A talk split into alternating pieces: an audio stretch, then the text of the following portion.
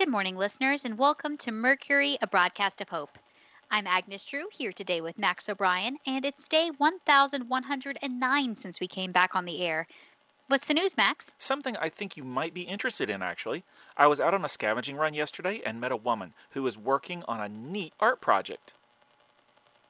Okay, I'm interested. What is it? It's a ring sculpture. What's a ring sculpture? Well, that's what she called it anyway. What she's doing is going around and finding zombies that have been put down, or in some cases putting them down herself, although she really prefers not to. Now, what do we do when we put a zombie down? Usually get the heck out of Dodge because there might be more around. But if there's time, sometimes we go through its pockets to see if there's anything valuable on it. Sometimes we don't bother because there almost never is. It's just worth looking occasionally. Right. So what this woman, whose name, by the way, is Isabella, is doing is she's intentionally looking for things that most people are leaving behind at this point, specifically rings. Wedding rings are her favorite, but any old ring will do. These kinds of jewelry aren't worth much in the zombie apocalypse. You can't eat them, and the economy is still working pretty much on a barter system at this stage. People have tried to reintroduce currency, but we're just not there yet. And what does she do with the rings once she has them? Melt them down and make something new? No, much better. She either glues them together or ties them together with thread to make new things. It's like using building blocks, like Legos or something, except she's using rings. That's a really cool idea. And then she trades the ring sculptures for other things, like William does with his art? No. She said she just leaves them lying around. She says she can take care of herself and actually does very minimal trading. She leaves them lying around so that people can think about them. Here, I brought one back for you. Oh, it's beautiful.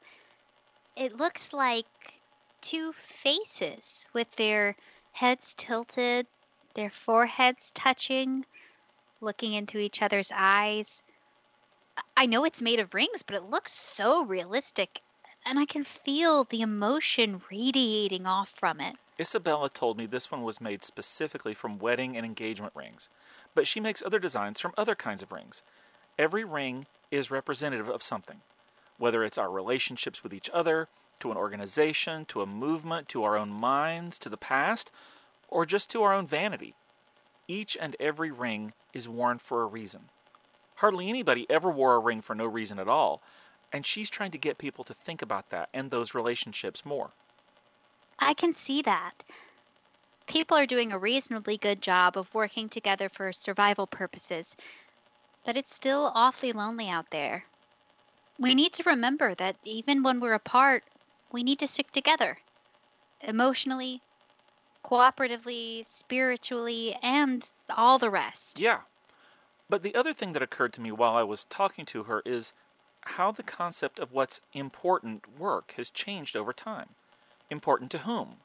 Why is it important?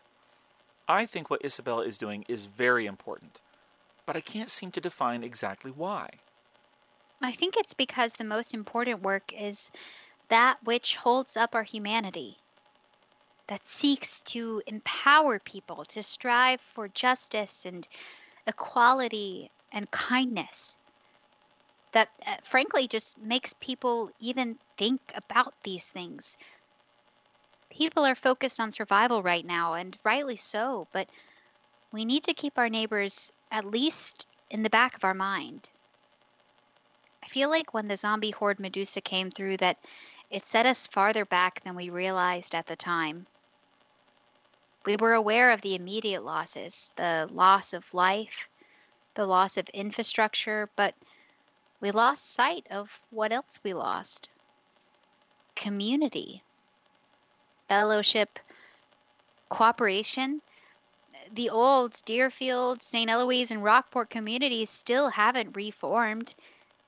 People got scared, whether it's of the area or of getting too comfortable and risking having it ripped away. Those things don't matter. What matters is the consequence. I agree. I hope that Isabella's project makes people think of things like that. These rings represent relationships, but they also represent people. Each ring was worn by someone. Apart, they were just rings, which sure have a ton of symbolism all by themselves, but together they still have all that symbolism, and now they have so much more as they communicate a message of togetherness. This is why I always talk about art being important. Hey, you don't have to tell me. But now that we've also told the listeners, it's time to go. For Mercury, a broadcast of hope, this has been Max O'Brien and Agnes Drew. Take care of each other.